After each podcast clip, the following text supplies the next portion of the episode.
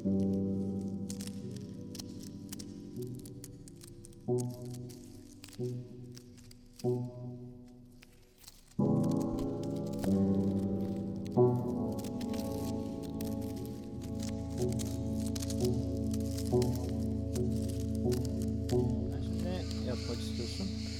rolü konuşalım istiyorum ben.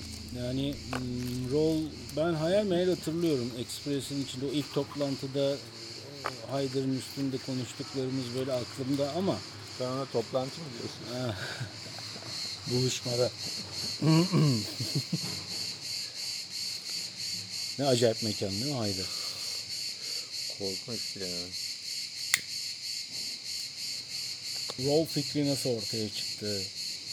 Neden öyle bir ihtiyaç hasıl oldu? Express devam ederken. Diye başlayıp konuşalım istiyorum. 1994'ün başında Express yayınlanmaya başladı bir haftalık siyasi aktüel dergi olarak.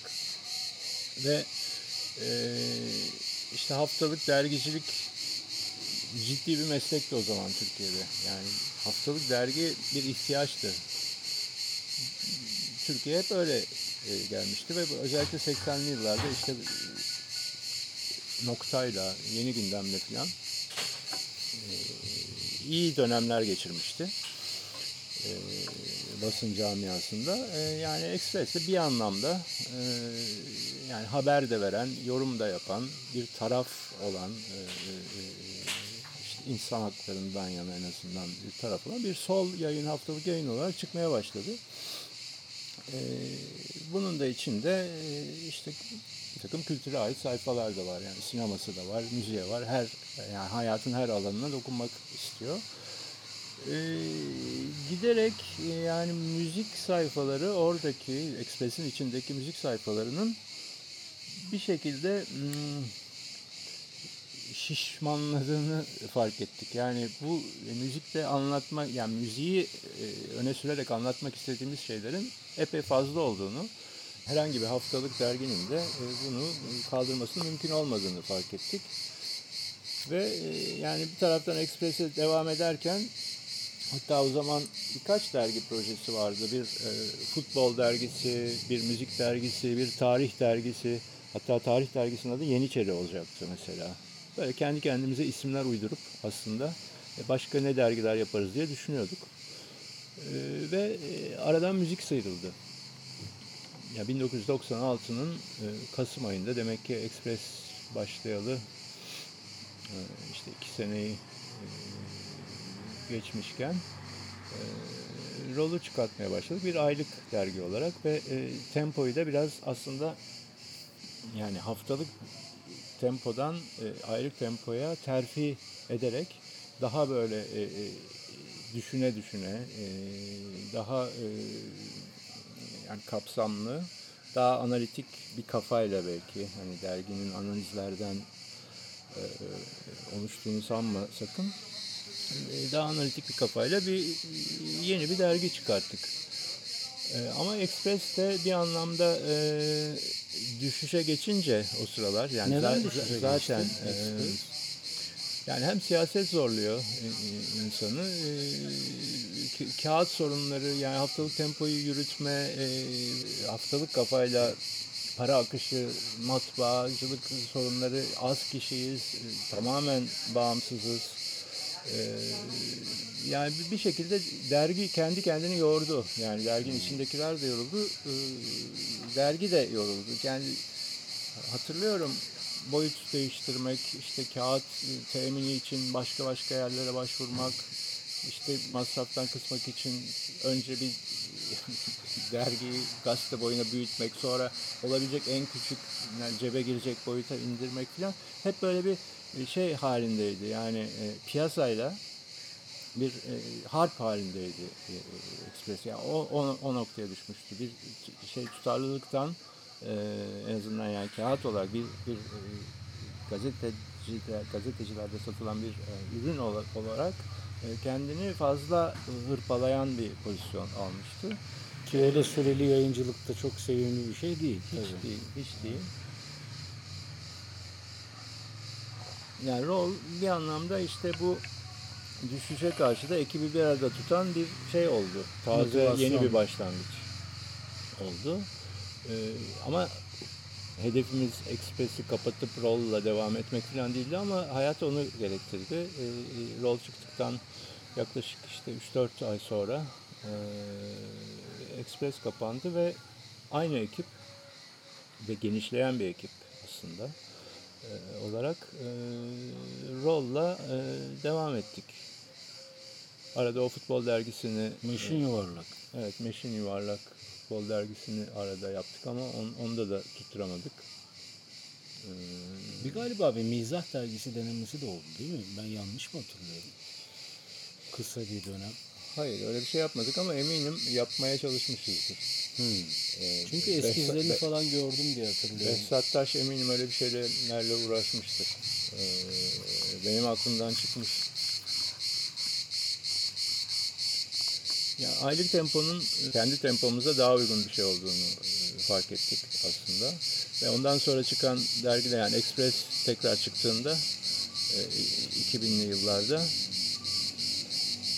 2000'de hatta e, gene aylık olarak Post Express adıyla aylık olarak çıktı. Express hala e, devam ediyor.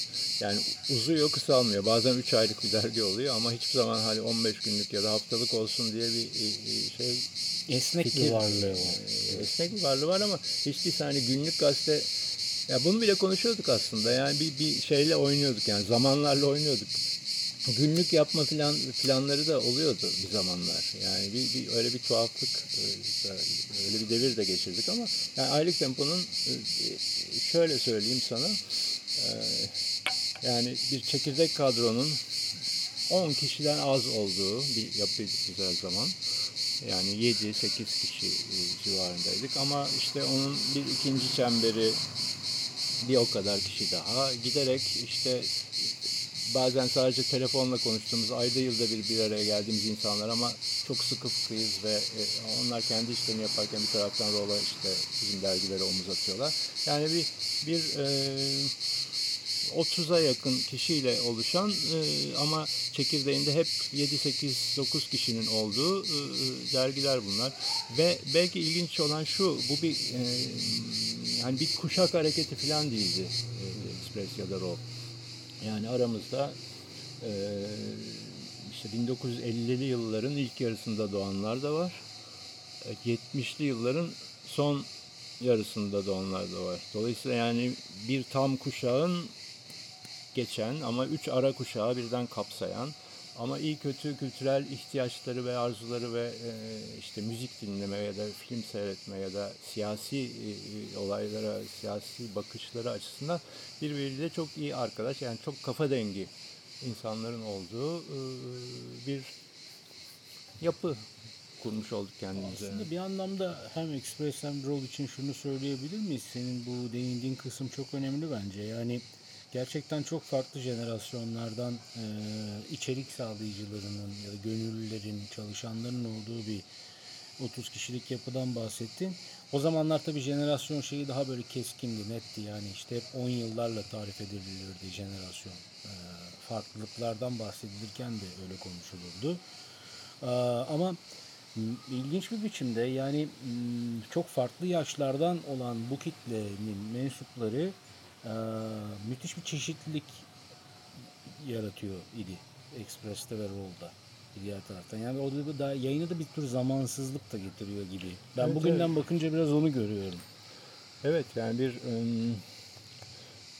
bir tür 20. yüzyıl dergisiydi diye demek lazım aslında. Yani ufkumuzda ne var ona tabii bakıyorduk ama aslında geçmişimizde ne var ee, Evet. ona da bakıyorduk. Yani kültürel anlamda olayların hani Bob Dylan'dan ya da Barış Manço'dan başlamadığının herkesin arkasında, her kuşağın arkasında, her kültürel olayın ar- arkasında bir öncesi olduğunu, onun da bir öncesi olduğunu ve e, o zamanlar arasında dolaşarak e, kendimize yeni arkadaşlar, akrabalar falan kolayca bulabileceğimizi, yani geleneğimizin, her müziğin veya her kültürel oluşumun bir geleneğe yaslandığını, mutlaka ister istemez, yani geleneklere karşı çıkarak işe başlasa da ya da bir manifestoyla kendinden önce gelenleri suçlayan ya da siz işte hiçbir şey yapamadınız bize nasıl bir dünya bıraktınız diye suçlayan bir manifesto ile bile yola çıksa hep bir öncesinin olacağını ve o, o öncenin ne olacağını da bir taraftan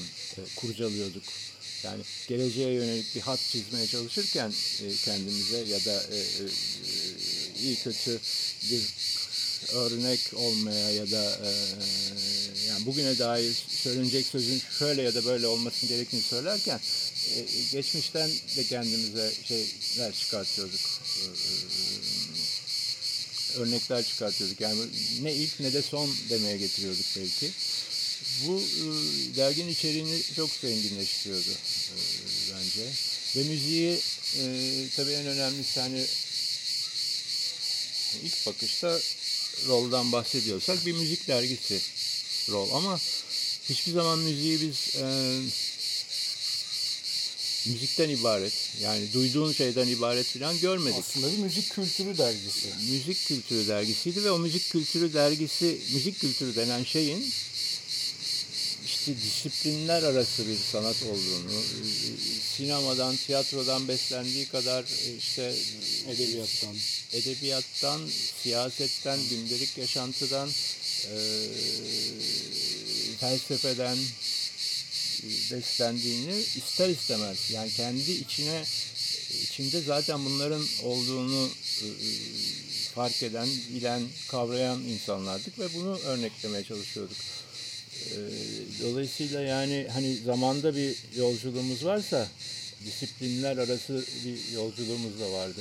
Yani bir müzisyenle hiç müzikten bahsetmeden de konuştuğumuz oluyordu veya bir edebiyatçıyla e, e, müzik konuştuğumuz da oluyordu. Yani mesela enteresan tabii yani şimdi yolu bilmeyenler için Oğuz Atay kapaklı bir sayı yaptık mesela kapağında. Oğuz Atay vardı. Ee, Neyzen Tevfik kapaklı bir rol çıktı.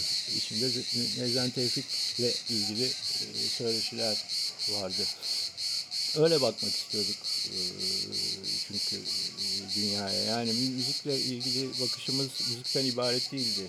Rock'n'roll'un rolunu seçmiş olmak. Yani orada biraz bir zamanlar arası yuvarlanma hissi. Evet, evet. Yuvarlanarak varlığını sürdürme hissi. Yuvarlaklık bir diğer taraftan. Köşeli olmama hikayesi. Değil mi? O, evet, evet. O da o kimliğin bir parçası aslında. Evet, yani ismin hala e, güzel ve doğru olduğunu düşünüyorum. Yani bazı gruplar veya e, yani sonradan koydukları isimle isimden rahatsız olduklarını falan beyan ediyorlar da yani Allah'tan başımıza öyle bir şey gelmedi. Yani rol bakışımızı e, iyi sergileyen bir isimdi. Yani işte yuvarlanan taş yosun tutmaz olarak şeye geçmiş olan e, yani e, rock'n'roll tarihine geçmiş olan lafın bir hap gibi e, derginin üstüne kondurduğumuz bir şeydi ve rock ile rol arasından da rock'ı değil rolü seçmiş olmak tabii başka bir şey söylüyordu. Yani, yani evet dediğim gibi keskin ve hantal değil sürekli hareket halinde.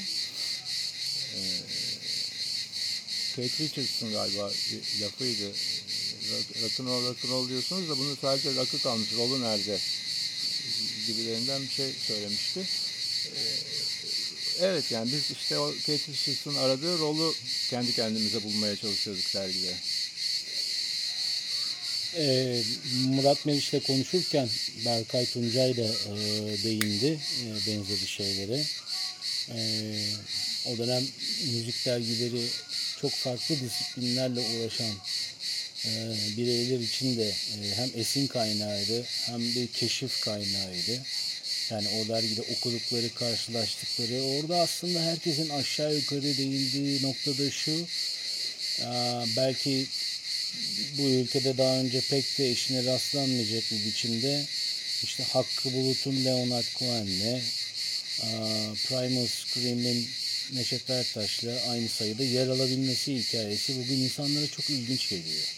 Hem aynı sayıda hem de aynı kapakta. Hem de aynı kapakta. Yani şeyle e, galiba Marilyn Manson'la Hakkı Bulut yan yana. e, işte Ciguli ile Erol Büyükburç evet. yan yanaydı kapakta. Hakan Karataş'ın da bir Seyfi Doğanay şeyi vardı hatırlıyorsan. O Seyfi Doğanay'ın yüzünü çok beğendiği için Atatürk'ün e, askeri kıyafetli olan fotoğrafın yanına Seyfi Doğanay'ı asmıştı ofiste. Öyle mi? Büroda mı? Ben yani bu anlamda Hakan mesela... Karataş deyince şöyle bir şey hatırlıyorum. Bizim işte rol logosu her logo gibi sabit bir logoydu. Bir gün gene böyle sıcak bir yaz günü 18-20. sayılar falan yapıyoruz. Ee, bizim şeyi e, bekliyor ki dergi bitsin matbaaya gitsin o da tatile çıkacak. Yani çıldırmış bir çalışmalarından. Ve o şey artık Varanya'da Kamil Koç'a binip güneye inecek bir tane sayıda sadece rol yazısı italiktir böyle şey varan logosu gibi iyice rol yani hareket halinde böyle güneye giderken tarzı işlemiştir yani. O mesela bu imgeler arası böyle hmm, yan yana gelemeyecek olan şeylerin bir araya gelebiliyor olması bizim jenerasyonu çok etkilemiştir mesela yolda. Yani ben de içindeydim. Ama içinde olmaktan da öte ilk başta karşılaştığımız şey. Yani aynı şey Express'te de vardı. Bununla bunun nasıl yan yana gelebileceğini ilk defa orada gördük. Ee, Erdoğan'a makrofüzyon diyordu o zamanlar. Evet. evet. Yani radyo programında da e, çok benzer Açık bir şey diyordu. Açık radyodaki programında. E, o zamanki yani bir de fotosentez diyorduk. Radyo programının adı da fotosentezdi zaten. Makrofüzyon beat. E, yani e, yolculuk tabi zamanlar arası yolculuktan bahsettik ama işte Hakan Karataş'ın bu güneye giderken örneğinde olduğu gibi yolculuk tabii ki ilk akla gelen yolculuk da yani coğrafya yolculuğudur. E, hakikaten yani e, e, şimdi Beatles'tan filan bahsediyoruz. Yani bu adamlar zamanında kafaları basıp e, akıllı uslu insanlar oldukları için böyle Orta Doğu coğrafyasına, Hindistan'a falan merak salmamış olsalardı rock'n'roll diye bir şey zaten olmayacaktı ki.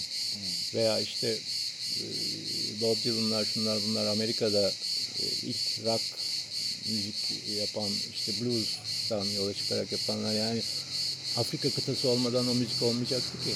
Yani her müziğin kökeninde aslında korkunç bir coğrafi etkileşim var. Hı. Ve müzik zaten e, işte fotosentez ya da sentez ya da harman adına ne, ne dersen de e, öyle bir şey. Yani ne kadar çok coğrafyayı e, incelikle e, birleştirirsen o kadar iyi ve yeni bir müzik elde edebiliyorsun. Yani rock'n'roll'un 60'lardaki gücü bir takım İngiliz ve Amerikalı gençlerin yapmak istediği kültürel emperyalizmden gelmiyordu ki. Tam tersine kültür emperyalizmini yıkmak için e, dünyanın her köşesine e, bakma ya duydukları ihtiyaçtan ileri geliyordu. Hı hı. E, yani daha geçen gün Brian Eno gelmiş geçmiş en iyi 13 albüm, benim sevdiğim 13 albüm şudur diye liste yayınladı. Bir baktım içinde Arif Sağ var. Velvet Underground var, Sly and the Family Stone var, işte Johnny Mitchell var, Fela Kuti var, Ferit Elatraş var, Arif Sağ var. E yani 13 albüm seçeceksen bunları seçersin zaten. Yani yani 13 ayrı coğrafyaya bakabilirsin ve baktıkça için açılır. Yani müzik e, müzik böyle bir şey. Aslında sinema da sanat da böyle bir şey. Picasso kübizmi Paris'teki e, e, beş yıldızlı otelde değil, Afrika'da icat etti. Yani Afrika sanatıyla e, etkileşimde bulunarak bir devri, bir resim sanatında bir devri kapatıp bir diğer devri açtı. Yani hem zaman yolculuğu hem coğrafya yolculuğu bence rolun temel işiydi. Ve işte rol adı hakikaten deminki şeye dönersek bu devinimden e, doğuyordu. Peki o devir niye durdu? Rol niye kapandı? Rolun kapanması gene şeyle ilgilidir. Yani bütün dergilerin kapanması biraz öyledir. piyasaya uyum sağlama sürecinde e, bir takım aksaklıklar e, diyelim biz ona. Rola başladığımız günlerdeki e, içinde bulunduğumuz dünyayla e, 13 sene sonra rolu kapattığımız dünya birbirinin aynı değildi. Yani bir kültür endüstrisi diye bir şey var malum. Bu biraz enteresan bir laf. Hani kentsel dönüşüm sanki çok güzel bir şeymiş gibi sunan e, e, e insanlar da var. Halbuki dünyanın sonunu getirecek. Yani şehirlerin sonunu getirecek, doğanın da sonunu getirecek olan olduğunu düşünen bizim gibi insanlar da var. Kültür endüstrisi de böyle bir şey aslında. Yani o kültür endüstrisi var diye biz belki bugün hani Elvis Costello'yu İstanbul'da konserde seyredebiliyoruz veya Roger Waters turnesinde geliyor, geliyor burada e, baştan sona The Wall'u çalabiliyor ama e, ne pahasına? Yani hakikaten e, çok ciddi bir çark dönüyor. Bir bir e, bir e, kapitalist çark dönüyor bunun içinde. Ve biz o kapitalist çarka rağmen içindeki güzellikleri belki ayıklamaya ve onları öne çıkartmaya çalışıyoruz. Ama bir noktadan sonra bunu beceremez hale geliyorsun. O, o kapitalist çark ayağına dolanıyor. Yani biz eskiden buraya diyelim yabancı gruplar geldiği zaman birbirimizi keser halde bulurduk kendimizi. Çünkü o gelen insanların adeta dertlerin içlerini dökecek bir gazeteciye bizim de dinleyeceğimiz bir sanat e, oluşumuna ihtiyacımız vardı. Fakat gitgide e, e, araya aracılar girmeye başladı. İşte turne menajerleri, işte e, bilmem ne e, halkla ilişkiler, management e, kurumları Türkiye'de 2-3 filtre aşman gerekiyor. İnsanlar yani insanlar arası iletişim e, e, kopmaya başladı. Elimizi kolumuzu sallaya sallaya e, bir yerden içeri girerken kapıya e, e, bekçiler koyduklarını gördük. Yani bunu ne sanatçı ne gazeteci ne hayran daha doğrusu ister.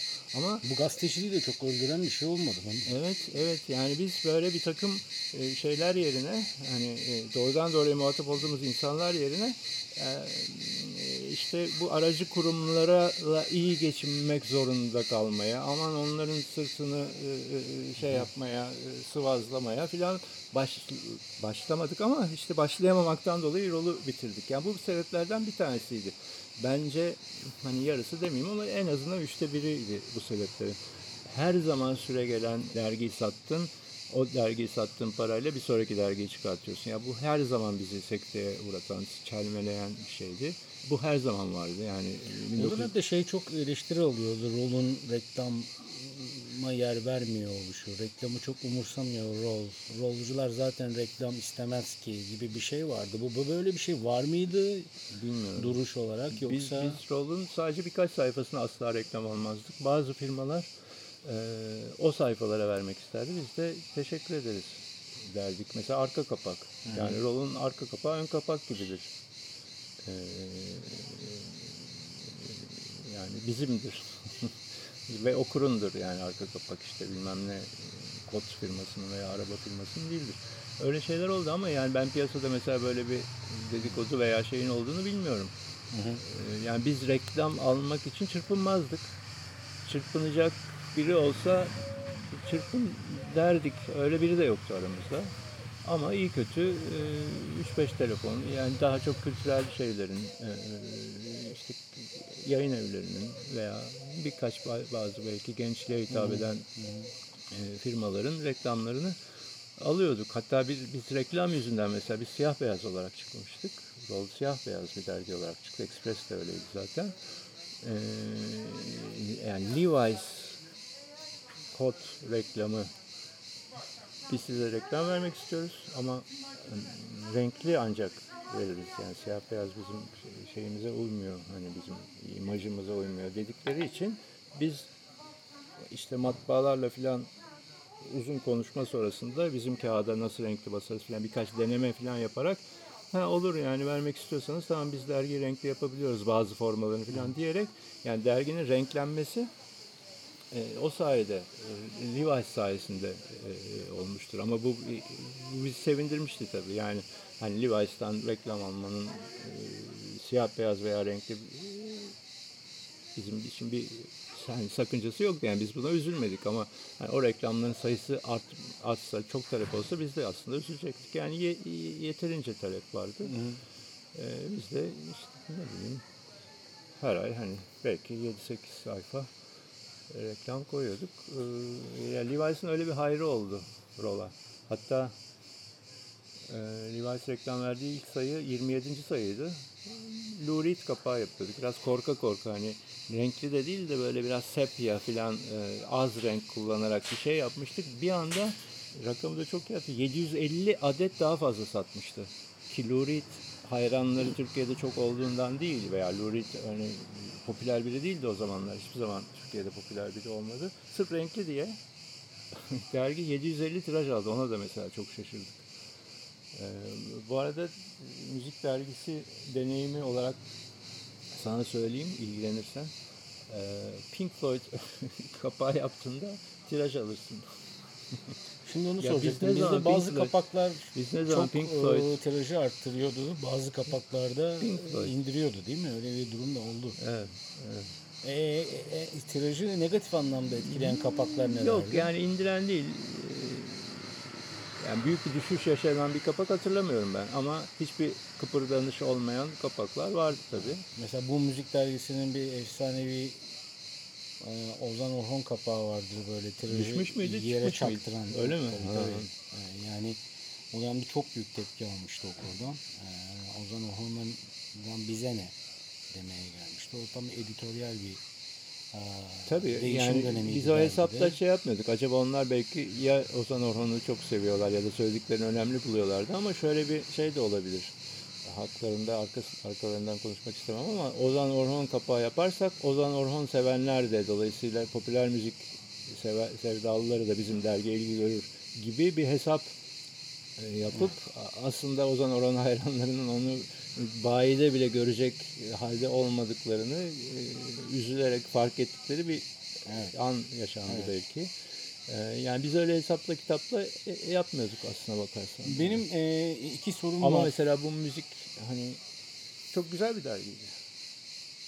Öte yandan. Yani çok iyi söyleşiler yayınlayan yani eee, işte 90'lara geçişle birlikte ama 80'leri daha iyi tarif eder bu müzik. Bir ölçüde stüdyo imge falan. Yani Türkiye'de müzik yayıncılığı aslında eee, eee, her zaman vardı ve bizim öncemize denk gelir yani bu, bu müzik. Ben hala dönüp dönüp oku- okuduğum söyleşiler var onda. Rolun e, bitme noktasında söyleşilerin çok fazla, daha doğrusu çeviri söyleşilerin ağırlık kazandığı gibi bir eleştiri söz konusu oldu mu? Bir dönem öyle bir takım şeyler konuşuldu çünkü kapanmasında. Yani hani zaten biz bu söyleşilere her yerde artık rastlayabiliyoruz ki bu internetin yaygınlaşmasıyla alakalı bir şey olabilir. Ben onu tabii duydum ama çok haksız bir eleştiri o. Ha, onu soracağım ben de. Sen ne düşünüyorsun o konuda? Yani o e, yani hani biz karnımızı do- doyururuz deyip doğru dürüst yemek yemek varken e, fast food yemeğe benzer. Yani internette veya herhangi bir yerde bulabileceğin e, ve yabancı dilin varsa okuyabileceğin söyleşilerden çok daha nitelikliydi bizim söyleşiler. Çünkü çoğu zaman tek bir dergiyle ya da tek bir e, söyleşiyle yetinmeyip biz söyleşi kolajları yapıyorduk aslında. Yani Fransız, İngiliz ve Amerikan e, basınını ve oradaki müzik dergilerini e, e, sıkı takip ederdik. E, çoğu zaman söyleşileri e, e, önemli biri ise yani en azından hani bir e, popüler bir müzisyense diyelim demin adını aldık Lou Reed'se veya Beck'se e, ya da Rolling Stones'a 3-5 söyleşinin seçme ve e, kendi kurgumuzla e, e, yayınladığımız söyleşilerdi.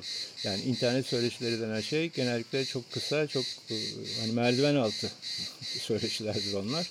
Hiçbir zaman Rolda okuduğu bir söyleşiyle e, e, internette okuduğu bir söyleşinin aynı tatmini, aynı şey duygusunu uyandıracağını zannetmiyorum. Karnını doyurur ayrı. Ha, öğlen, öğlen yemeğini hallettik dersin ama Evet yani bu bugünden bakınca çok ilginç bir şey değil mi? Bugün herkes böyle hazır bir malzemeyi çevirip yaslıyor işte bir yere koyuyor.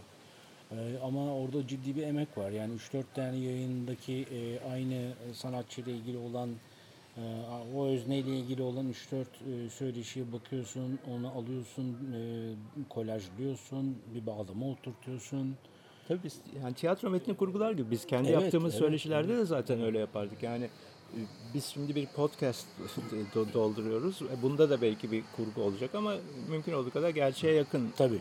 olması gerekiyor. Biz öyle düşünmezdik. Yani biz bir sanatçıyla e, 3-4 saat icabında konuşuruz ve onu gerçekten bir tiyatro metni gibi e, e, kurardık. E, yani bir dramaturji yapardık e, ona. E, hiçbir zaman başladığımız la bitirdiğimiz şey birbirine eşit olmazdı. Yani dergide okuduğunla yaşadığın söyleşi bir olmazdı. Ama e, e, ideale yakın bir söyleşi olmuş olurdu. Bazen her şey yolunda gider bir söyleşide. Hakikaten soru soruyu getirir. Her çok güzel akar. E, merhaba dediğin gibi rahatlıkla elveda deyip kalkarsın ve onu aynen yayınlarsın. Bu e, her söyleşinde, yani her konuşmanın, her sohbetin başına gelecek bir şey. Biz onun şeyde idealize ederdik. Yani hani iç- içine hiçbir yalan katmıyorsun ama dikkat et. Yani bir sanki sanki uydurmasyon bir şey e, yapıyormuş hissi uyanmasın. Ee, yani doğal haline getirmek için o kurguyla oynardık.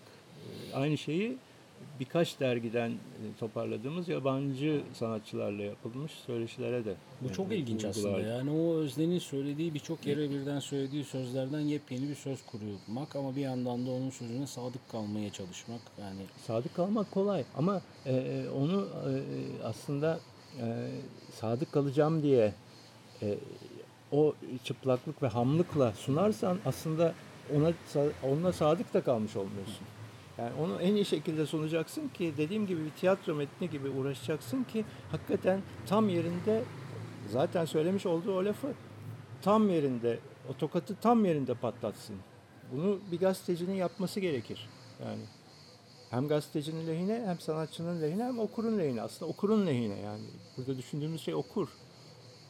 Yani okur nasıl e, doğru algılayacak? Bunu gazetecinin iyi tartması lazım. o dönemde rolla röportajı olan e, birisi varsa ya da bizi çağırmışsanız şey diyordunuz yani 4-5 saat ayırın bize. Tabii tabii. O yüzden hani oturalım yarım saat konuşalım sizle vedalaşalım değil. Yani geleceksiniz biz sizi konuşturacağız. Böyle bir durum vardı. Ee, Bunlar artık bugün pek de sık rastlanmayan şeyler. Ee, bir yandan da benim merak ettiğim her zaman merak ettiğim yani ekibin kısmen de bir parçası olsam işte oku, sadık bir okur da olsam merak ettiğim şöyle de bir şey var. Özellikle Türkiye'ye gelen e, isimlerle e, yaptığınız söyleşilerin mesela çift dilli olması niye hiç düşünülmedi? Çünkü bu sonuçta bir bellek malzemesi. Yani işte buraya geldiği zaman Leonard Cohen'le söyleşeceksin. İstanbul'da yayın yapılan bir söyleşi. Dolayısıyla onun bağlamı farklı, mekanla olan ilişkisi farklı, hissiyatı farklı. E, Bu e, 2000'li yıllara kadar e, yurt dışındaki müzik basınında da çok kıymet gören bir şeydi. Yani e, işte Rio'da yapılmış olan bir söyleşi e, o kişiyi takip eden, o özneyi takip eden birisi için apayrı bir şeydi. Bir tür böyle mutlaka okunması gereken bir şey. Aa, orada o gitmiş konuşmuş. Acaba orada ne anlatmış? Acaba burada ne anlatmış? Acaba bu konserin sonunda ne anlatmış? Kahvede otururken mi konuşulmuş onunla? Yani bu birazcık böyle e, mülakatın mekanla olan ilişkisi açısından e, da önemli bir şey diye düşünüyorum. Bunlar niye çevrilmedi ya da hiç böyle bir çaba düşündünüz mü? Böyle bir şey düşündünüz Yani mü? İngiliz müzisyenle İngilizce niye aktarılmadı anlamında. Hayır tam tersine. Türkçe yapılan bir e, Söyleşi söyleşinin İngilizce. İngilizceye çevrilmesi gibi. Yani bu uluslararası anlamda da e, Rola Express'e okur getirirdi diye hep ben düşünmüşümdür.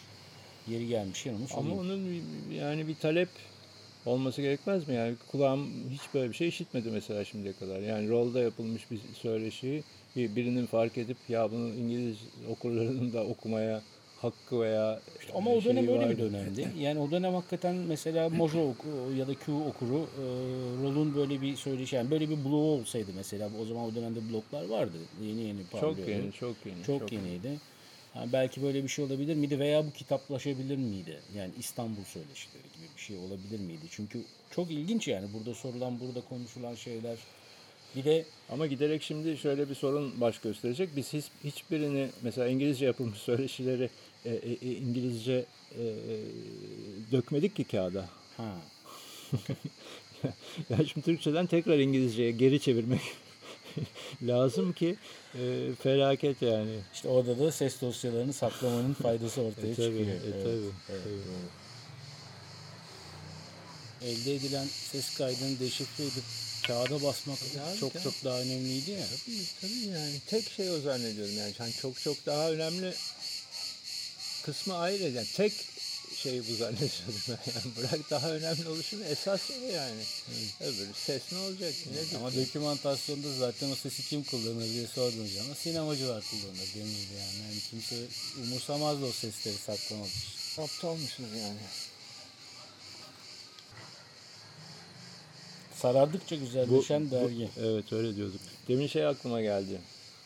Ee, genellikle hani e, biz bütün söyleşilerimizi 2-3 saat, 3-4 saat yapardık ve e, buna da e, okur da yani en azından sanatçılar da artık e, alışmıştı. Fakat tabii bir şaşkınlık oluyordu yani niye bu kadar uzun konuşuyoruz filan ve her sanatçıda da e, doğal olarak şöyle bir pişmanlık olurdu bitime yakın ya da artık elveda demeye yakın zamanda ya çocuklar evet güzel konuştuk ama yani siz bunları kısaltıp adam edeceksiniz değil mi filan diye bir kaygı olurdu insanlar içinde. Biz de çok alışıktık. Buna tabii canım hiç merak etmeyin filan. Sonuçta hiçbir şikayet de almazdık. Bunun tek bir istisnası oldu. Ee, Fikret Kızılok'la konuştuk. Gene çok uzun konuştuk. Ee, ve sonunda hemen her sanatçının söylediği gibi Fikret Kızılok da lafa başladı. Ya çocuklar çok uzun konuştuk. Biz bekliyoruz ki e, bunu yani kısaltın ve adam edin desin. Alışıyoruz falan dinliyoruz. Çocuklar biz çok uzun konuştuk. Siz bunun tamamını yayınlayın dedi. Yani o kadar önemsemiş ki demek dediklerini. Ya dedik olmaz yani biraz kısaltmamız lazım. Bu sefer özür dileyerek söylemek zorunda kaldık. Şimdi dijitalleşiyor mu? Nasıl oluyor? Ee, dijitalleşme harekatı ekspresi rolü kapsayacak şekilde mi meydana Bütün geliyor? ekspresler ve bütün rollar. Çok iyi. Ne zaman tamamlanacak gibi görünüyor? Bu yıl içinde biter inşallah. Yani daha yeni yeni başladık. Bir sistem arıyoruz kendimiz yani. Diğer dergilerin ne yaptıklarına e, bakıyoruz. Yani nasıl e, işte PDF gibi indirilebilir bir şey mi, sadece okunabilir bir şey mi, okunurken rahat okunması için neler yapılmalı falan öyle bir program e, araştırıyoruz yani. 90'larda senin için e, hani hayatında önemli yer eden hay- hayatının ayrılmaz parçası olan başka yayınlar nelerdi? Başka dergiler, yayınlar. Ee, Birgül'den Virgül'den gibi. bahsettim evet. 90'lı yıllar o açıdan parlaktı. Bağımsız yayınlar vardı. Ee, yani başlamıştı. Mesela biz şeyimizi e, rolün alameti farikası sarı sayfalarıdır. Hani demin de sen de söyledin sarardıkça güzelleşen dergi derken biz sarı e, e, kağıttan hareket ederek yani kullandığımız bir formada sadece kullandığımız kapak formasında kullandığımız sarı kağıttan hareket ederek bazı kendimize böyle sloganlar devir, uyduruyorduk. Ee, mesela biz o e, matbaacılıkta Kur'an kağıdı olarak geçer. Kur'an-ı Kerim basılır o sarı kağıtları hala zannediyorum öyle. Şamua denen yani şamua keçisinin renginden geldiği için e, yani dağ keçisinin renginden geldiği için Fransızca şamua denen kağıttır o. E, Piyasada şamua bir de Kur'an kağıdı derler. Biz ona basıyorduk rolu. Ama onu da biz kendi hep rolun rola şey yapılır o. Yani ilk rol kullandı filan zannedilir. Doğru değil. Çok sevdiğimiz Şizofrengi dergisi o kağıda basılıyordu. Ee, şizofreninin dağıtımı falan pek öyle e, rol kadar parlak olmadığı için sanırım bilinmiyordu. Ee, ama biz şizofrengiden görüp ve şizofrengicilerin e, tavsiyesiyle o kağıda başlamıştık mesela. Yani Şizofrengi dergisinde bu alternatif e, enteresan yayınlar arasında mesela 90'lara katabiliriz. Ee, bilmem sen kullanacaksan kurgu yaparsın. Senin aklına ne geliyor? Pazartesi geliyor. Pazartesi geliyor. Yani pazartesi. Önemli yayınlardan bir tanesi. Doğru, önemli tabii. Hayalet Gemi geliyor. Mesela Pınar hayalet gemiden yetişmedir. Yani en azından zannedersem gazeteciliğe hayalet gemideki öykülerle falan başlamış. Evet ilginç. Hayalet gemi. Okurduk yani hayalet gemi okurduk. Eminim şey beslemiştir bizi. O 90'lara ait bir şey değil. Çok, Türkiye'de çok eski bir gelenek. Mizah dergileri geleneği. Yani biz yani gırgırcıydık aslında. Yani e, hepimiz ortak noktamız 70'li yıllarda gırgır okumuş olmaktı belki. E, ve yani hani Türkiye'de bağımsız dergicilik veya işte kuşak ya da arkadaşlar buluşup bir arada bir şey yapalım yayıncılığının bir tarihi yazılacaksa aslında hani Orhan Veli'nin şunun bunun e, bir takım e, işte Yaprak dergisi gibi filan e, bazı hakikaten edebi oluşumların yanı sıra aslında mizah dergilerinin şeyi de incelenmeli. E, yani tarihi de incelenmeli ve onların işte reklamsız durabilmeleri, sadece okul desteğiyle durabilmeleri, sonra bölünüp parçalanıp işte amip gibi dağılıp bir anda 80'lere biz başlarken ve ortalarına kadar yani sonlarına kadar tek bir gırgırla ve fırtla e, hayat geçecek zannederken bir, bir anda işte ne bileyim yani Limon, Hıbır e, gibi dergilerin yani kendi içinden dergiler doğurması filan onların tarihi de e, bence önemli. İşte 90'larda Leman filan ee, yani mizah dönemki, dergileri o dönemki çizerler de müzikle ve sanatın başka disiplinlerle çok yakından ilişkiliydi değil mi? Bir de öyle bir durum tabii, var. Tabii yani, yani karikatürcünün ama sadece onun, karikatürcü olmaması durumu. Kuşkusuz, kuşkusuz. Yani bazen e, ben özel bir merakım da vardı. E, yani müzik, bir müziksever olarak müzikle ilgili çıkmış karikatürlere yani özel bir şey yapardım. Tabii onun ama zirvesini 70'lerde, 80'lerde değil de 2000'lerden sonra Umut Sarıkaya yaptı. Yani e, adeta hani müziği çizmeye başladı yani çok yetkin bir şekilde. Ee, nitekim yani biz her ne kadar mizah dergisi okuru olsak ve mizah dünyasının içinden arkadaşlarımız dahi olsa hani rola çok da fazla e, mizahçı davet etmediğimizi hatırlıyorum. 13 sene zarfında. Umut Sarıkaya ile uzun bir söyleşi yapmamız çok şey yapmıştı yani camiayı e, sevindirmişti. Öyle bir şey hatırlıyorum yani şey camiasını, mizahçılar camiasını. Hani rol bizi adam yerine koyuyor gibilerinden. Halbuki tabii ki koyuyoruz. Özellikle o ilk toplantı çok Topla. etkileyici geldi. Ona ben toplantı diyorum. Ya da bu toplaşma mı diyelim, buluşma mı? Yücel'in açtığı telefon, e, müzik dergisi çıkartmayı planlıyoruz abi. E, bir gelin konuşalım şeklinde. E, o çok heyecan vericiydi. Çünkü e, o dönemde ben 97'ye kadar galiba rock dünyasını Tahsin Ünlü ile beraber yayınlıyorduk. E, oraya buraya yazıyordum. Caz dergisinde yazıyordum bir yandan. E, ama hep yani Express'ten bir dergi acaba bir müzik Express'in içinden bir müzik dergisi nasıl çıkacak onu çok heyecanlandırmıştı. Çok merak ediyordum. Ee, nasıl bir şey olacak diye.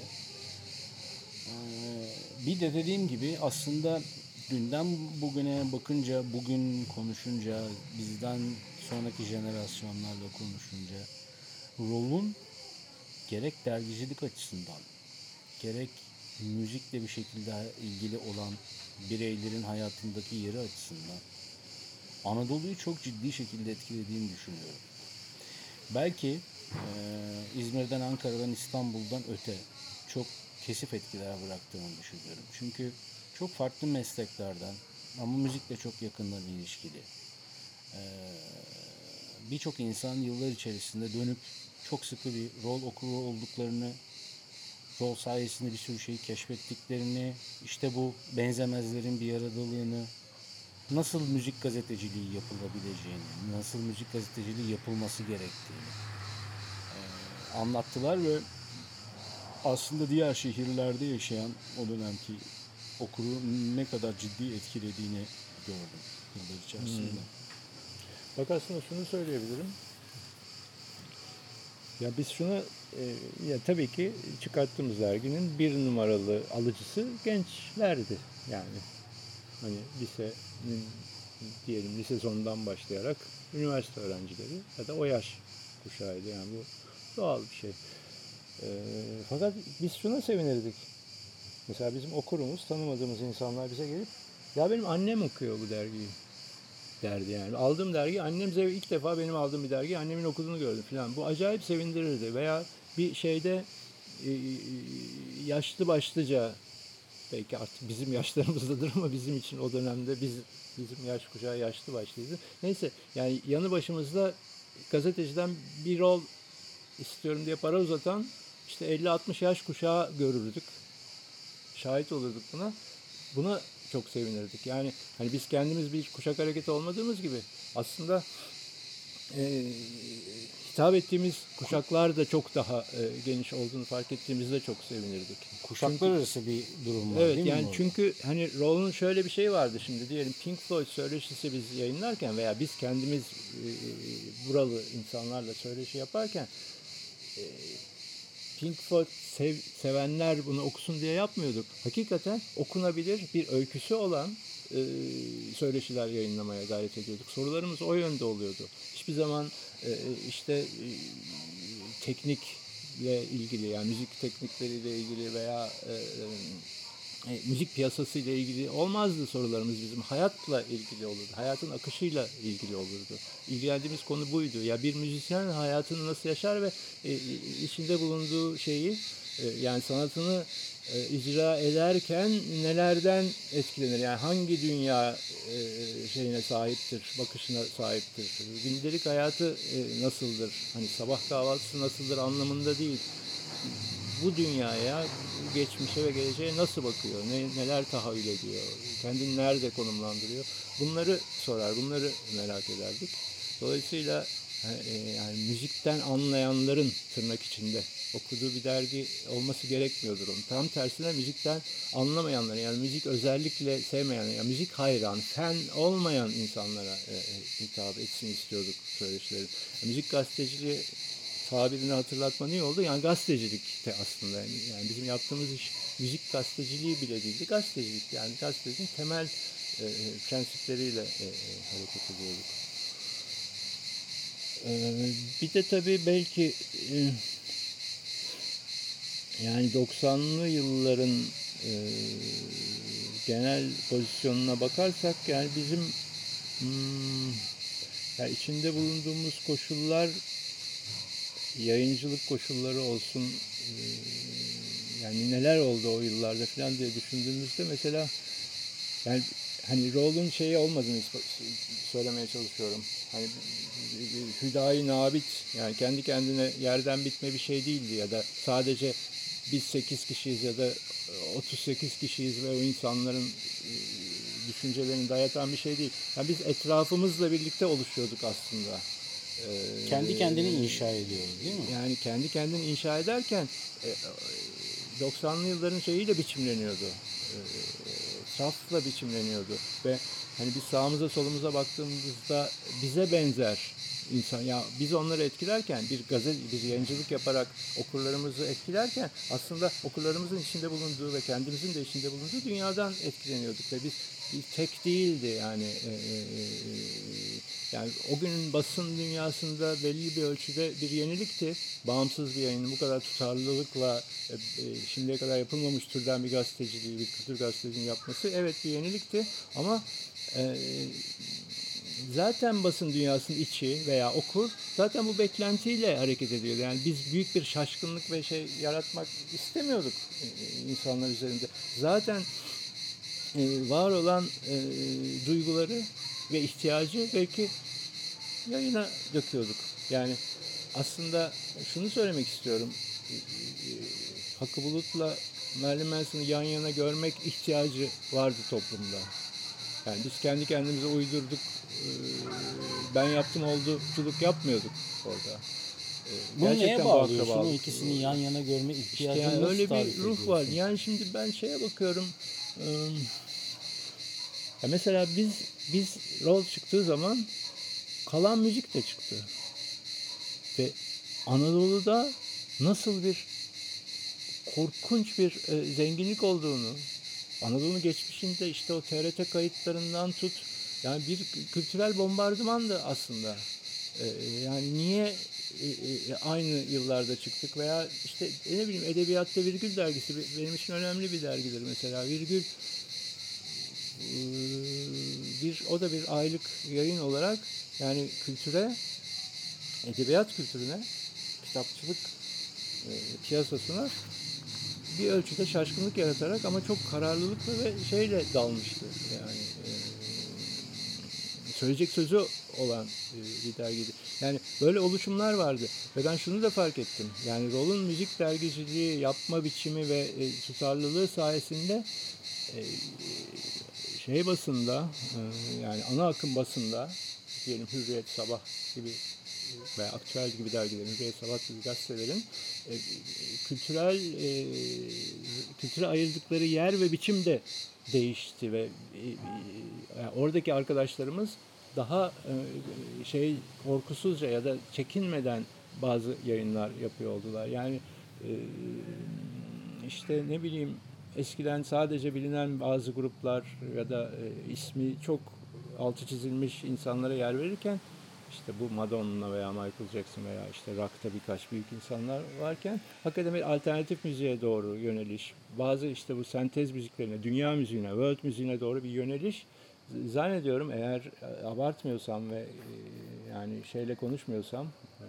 kendimi fazla önemser gibi konuşmuyorsam şayet biraz onda bizim sayemizdedir diyebilirim. Yani hani Raşit Taha örneğindeki veya bazı Afrikalı gruplar örneğindeki gibi işte ray müziği, rap müziği, Civan Haco, Kürt müziği, Şimdi Ariyem kapaklı daha önce bir dergide bizim ilk sayımızda Civan Hacı vardı. Yani e, yani rock yapıyordu aslında ama bunu rockçı bilmiyordu. Hani rockçı olarak bilinmiyordu çünkü. Fakat bizim için dünya bir dünyanın her tarafı bir rock ve roll cennetiydi. Yani Neşet Ertaş da bizim için rock and rollcuydu demek istiyorum. Ama buna illa... Berepeli. Gayet tabii. Evet. Ama biz buna rock roll demeyiz de başka bir şey deriz. Biz roll diyorduk onun adına. Fark etmez isim önemli değil o kadar.